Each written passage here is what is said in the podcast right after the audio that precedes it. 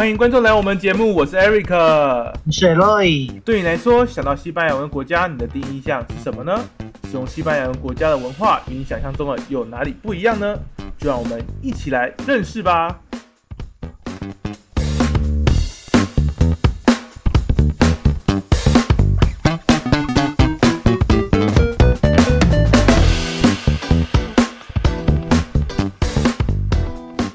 嘿，Roy，在前一阵子哦，刚刚好是东京奥运的比赛期间嘛，对不对？是啊，没错。其中有一位哥伦比亚的举重选手的喊话，变成一个还蛮有趣的一个谜。你有追到这个相关的东西吗？这个当然是有啊，因为他在上场的时候呢，喊了一句话：“Rachel。”但是呢，因为这个话呢听起来就很像这个马英九，所以呢就变成了一个网络的迷音了哈。哎，那这句话是到底是什么意思啊？这句话跟西文难道有什么关系吗？一开始我听到这个呃他喊这个字嘛哈，一开始我也不太知道什么意思。那我在想说，他不太可能讲，有人讲说什么买 N 九嘛，可是想说应该不太可能，毕竟是呃中南美洲国家，所以应该讲的是西班牙文。所以一开始我想到的是。Maestro，可是这个音又不太像。后来呢，我才发现，哎，有人去这个查证，甚至有人去问他，他说这个 Mancho 呢是。他的小名，他感觉是在念他以前的名字来为自己加油打气那种感觉。对，没错，就觉得说好像你有了这个名字，那在这个瞬间呢，就会有力量暴涨的感觉。嗯，那的确是蛮有意思的哈。毕竟我们如果哈，如果念一下自己可能比较有信心的一些词句的话，对自己的一些可能运动表现啊。可能是工作上面的展现会更有不一样的一些状况发生了哈。你说的没错，但是我们刚刚有说了哈，这位选手是来自于哥伦比亚哈。那哥伦比亚可以跟我们解释一下哥伦比亚它到底在哪里吗？哥伦比亚的话，如果我们的摊开地图来看的话，它历史它在位于这个南美洲哦，刚好呢就是跟这个巴拿马呢是有交界的。那对于整个南美洲来说呢，哥伦比亚呢比较有名的就是说，它的那边的一些毒枭啊，还有就是当地的这个俊男美女也蛮多的，也被人称为说是所谓的南美洲的意大利哦。可是说到这个哥伦比亚哦，前一阵子它有发生一个非常重要的大事情啊，什么事情？就是一个暴动事件。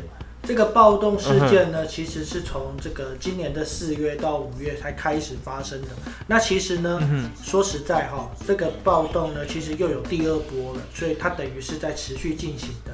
那这个暴动的源头呢，就是呢，你也知道嘛，在疫情期间呢，全世界都受到这个经济震荡，哥伦比亚呢，当然也是受害国之一嘛。那每个国家政府呢，都会有提出所谓的这个纾困啊，或者是振兴经济的方案啊。但是哥伦比亚的方案好像有点诡异。哎，他们的振兴或是提振那个经济方案有什么不一样？啊，不就是为了帮助大家去在疫情中度过这个寒冬的感觉吗？我们举例哈，像是这个台湾嘛哦，我们就会有发这个振兴券嘛，三倍券。那其他国家有一些相对应的经济政策。那哥伦比亚的做法呢，是在当时就是现任的这个总统伊万都给这个政府呢。他提了一个所谓的团结法案，西文叫做 Ley de la Solidaridad。嗯哼。那不过呢，他们其实认为这个所谓的团结法案哦，就是一个所谓的税制改革，叫做 Reforma Tributaria。那要求呢，大家在这个时刻呢要共体时间，然后目的呢是要达到这个健全财政机制、基本的呃经济收入，帮助一些弱小的民众。啊，或者是一些比较弱势的族群，然后呢，让有所谓的这种永续生态的基金。哎，这个税制改革虽然说刚刚有说要什么共体时间嘛，哈，然后要大家一起共同努力那种感觉，但是我觉得这应该还算是蛮正常的啊。毕竟在这种经济寒冬中，大家总该拮据一点嘛，对不对？总该为政府为大家再付出一点，听起来很 OK 啊。哪里会有你刚刚什么吊诡的感觉啊？这个呢，我们乍听之下哦，真的是蛮良善的做法。是是是是。可是呢，他的做法是非常诡异的。就是你知道吗？在这个时刻呢，你都已经拿不出钱了。是。但他竟然呢，要你去在这个民生用品呢，还有这个医疗物品的这个物价呢，他要求你去做一些调整。啊。那大家已经没有钱了，你还要先叫他先拿钱出来。那呃，这个钱到底会不会从政府的口袋进去，然后再还给人民呢？说实在的，在中南美洲有一个所谓的这种呃，la cultura de privilegio，就所谓的特权文化，所以呢，有点像是这种呃华人民族的这个关系，所以呢，可能被 A 掉。当然了，中南美洲的贪污呢，没有西班牙这么的严重，可是也是有可能会发生这样子的事情啊。所以你的意思是，它是税制改革？改革在民生物品上，而且是往上调喽。那这样子一定是被大家给唾弃吧？没错，没错。哎，那这样很麻烦哎。真正的觉得哈，政府在百姓上面哈，一直剥他们的皮那种感觉，根本没有哈体会哈人跟政府那种共体时间这种感觉。就是因为这个原因呢，才会爆发了一连串的暴动。嗯哼。可是呢，如果呢，我们真的要了解这个暴动它到底是怎么来的，我们必须要把时间推到二零一九年，哦吼，也就是两年前了。嗯哼。那这个大型的暴动呢，它不是因为疫情而导致它，所以疫情不是导火线。嗯哼。它反而是一个所谓的压垮骆驼的最后一根稻草啊。哦，的确，二零一九年那时候其实疫情还没有相对的明。险哈，但是你说是压垮骆驼的最后一根稻草，这句话怎么说啊？其实，在二零一九年呢，人民就有一些不满，就有上街抗议了。那当时会有这个抗议呢，主要是因为当时他们跟这个所谓的 FLAG 有所谓的和平协议，那这个过程中的这个进度呢，大家不满。第二个就是对于这种教育资源的不对等，以及和台湾发生。类似的问题，就所谓的年金改革，还有所谓的劳权议题啊。那这个教育不对等啊，年金改革啊，劳权议题啊，我想这应该是很多很多的国家在要往前推进的时候都会遇到的一些事情啊。不过这种议题本身就可大可小，我想这不是最主要问题，应该是你刚刚刚刚说什么 flag 吗？诶，你说的没有错哈，就是那个 flag 啊。听起来叫 fuck，叫 flag，呃，flag，对对对，这件事情的真正的暴动呢，就是我们刚刚讲的这个 flag。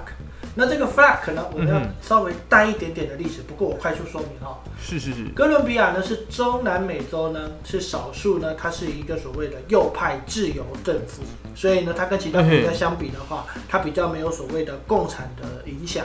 是是是。那可是呢这个国家呢，它却饱受了这个五十年的内战的问题。啊。主要的原因呢，就是由这个民兵和毒枭结合的集团。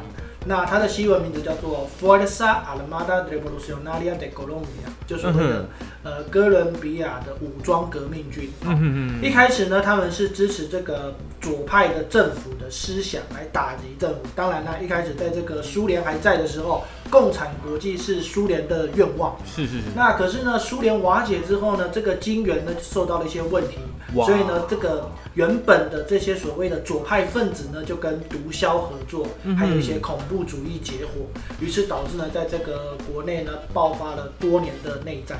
哦，所以就是一个富可敌国的一个黑道与政府的公权力进行一场的对抗喽。你要这么说也是可以的，哈。但是我们这里要提到一点，就是说。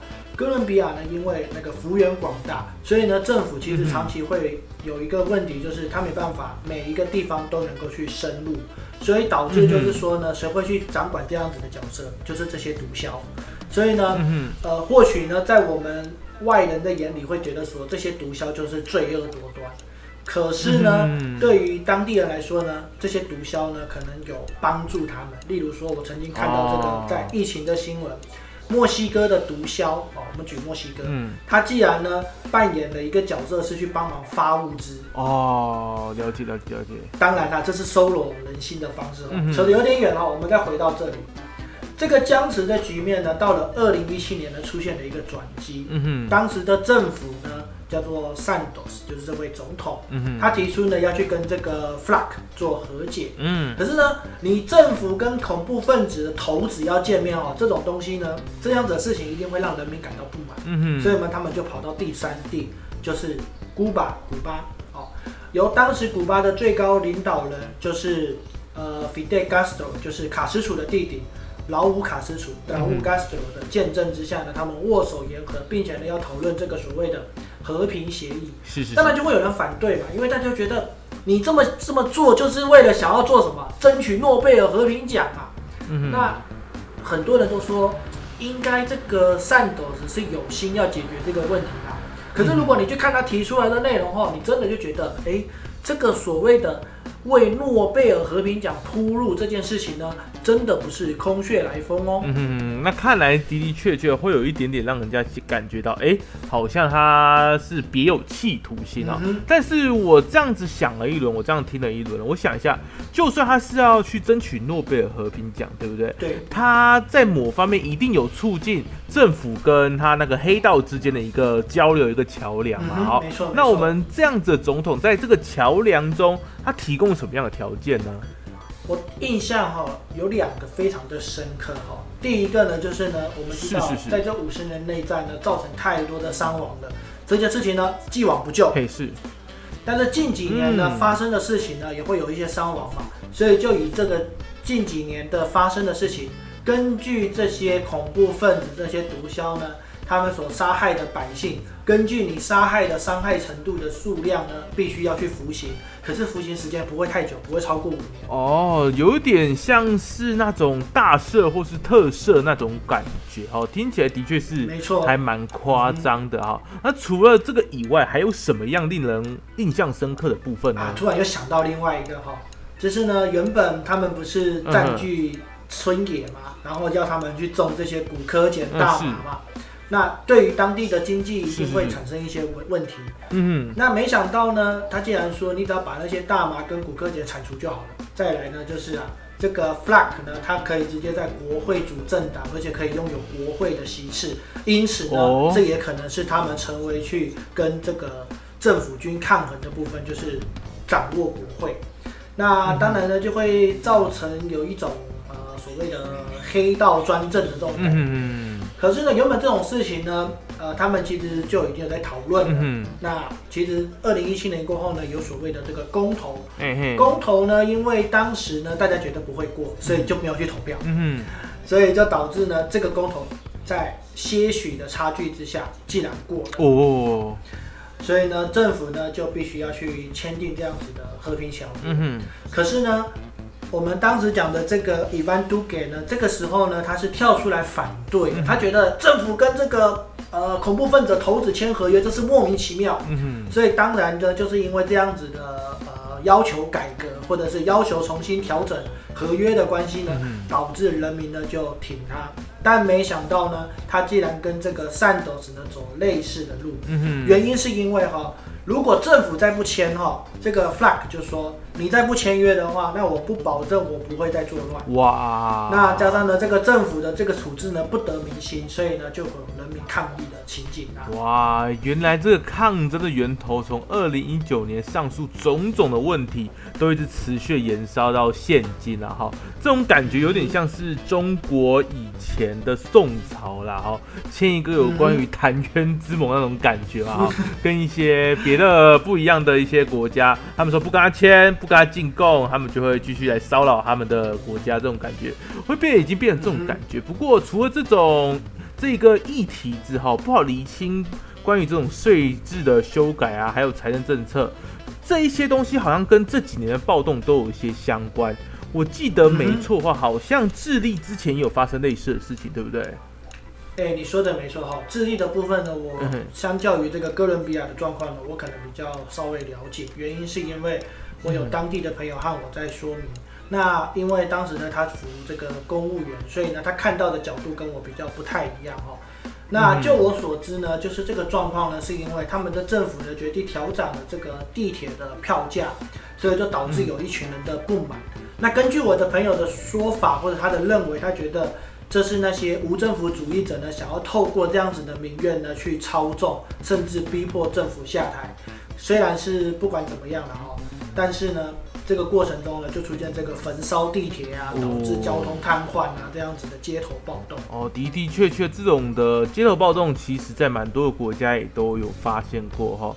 像是欧洲的法国都曾经有所谓的黄衬衫革命啊，哈，所以说啊，对人民来说，这个是一个非常重要议题，尤其是在疫情期间，大家遇到这种百业萧条的时候，很需要政府的帮忙。如果这时候政府反而没有去帮助人民，反而还对人民去反咬一口，或者是剥他们一层一层皮的话，哈，就会被大家觉得非常非常的憎恨或是不谅解啊，哈。Eric，你说的没错哈，这个哥伦比亚的事件呢，我们可以看到人民呢对于政府的忍耐呢是有一定的。限度。嗯哼。那当政府没有好好把握人民的基本人权，还有让他们的这个健康及温饱的权利呢，都受到了一些抗这个一些呃威胁的话呢，人民就会反抗。这个过程中呢，当然就会有一些惨烈的死伤。那可能也会因为这样子呢，导致政府的让步。可是说真的，你就算真的让步了，给予补偿了，这种逝去的生命啊，造成的伤害啊，他就永远没办法再回来。哎，说真的，这种议题真的是还是蛮沉重。不过您竟然蛮厉害的，从一开始我们讲奥运后，可以慢慢聊这种比较严肃哦，比较不被大家所接受一个话题哦。哎，我们会不会觉得这个问题有点沉重一点点啊？哎，你知道吗？做我们自媒体就是这样子嘛，哦。我们不能说自己是自媒体，但是我们想要传递不一样的观念，不能单单只讲这种高兴快乐。因为说实在的。这些世界上发生的事情呢，它是真真实实存在的。在中南美洲呢，这样子的抗议暴动是常常都会发生的。那为什么要讲这些抗议暴动啊？不是因为我们想要去蹭它的热度，而是因为我们跟大家讲了这些内容之后呢，大家会去反思台湾的环境。或许呢，台湾的状况呢，哎，真的没有这么的危险，也没有这么的严重。可是呢，在黑夜的深处呢，也会有一些人呢受到这样子的迫害，有可能就是以前这个。专制时期留下来的这些遗毒，导致了这个一些司法建司法体制出现的一些威胁等等之类的。但是呢，我会讲这些事情的原因呢，不是因为我们单纯聊而已，而是希望说透过分享这件事情，让大家去接受这样子的议题。当然啦，你要讲说这种欢喜快乐的这种哥伦比亚的寄游呢，倒是也有。哎，别忘了。我们拉美的纪游呢，只讲到巴拿马，巴拿马还没结束。等我们结束巴拿马之后呢，就来聊聊他的好邻居哥伦比亚啦。OK OK，其实哈，我们这个七所探讨是一直跟大家讲有关于国际上面的事情，可能很多人在听我们节目都会觉得说，哎，这是别的国家的事情，关我们什么事情哈？会有这种想法了哈。不过我自己还是认为到了哈，其实别的国家发生的事情，我们要去参考哈，我们要去借。静一下，毕竟哈，人家都说哈，呃，蝴蝶效应嘛，对不对？哦，它有可能一个小小事情就有可能扩及到全世界。其实就跟我们二零一九年末、二零二零年初的一个 COVID-19 是一样的，一开始只是个小小的爆发的传染病点，大家没有去关注它，大家没有去重视它，最后变成一个全世界都蔓延的一个大疾病。之所以哈这样子，我们就要一直为大家介绍有关于除了台湾以外各种国际观啊、各种国际上面发生的事情，希望也让大家好好认识一下有关国际的一些相关状况。今天也非常谢谢 L E 跟我们今天的分享。Adios, hasta luego. Dios bendiga a Colombia。再见，拜拜，拜拜。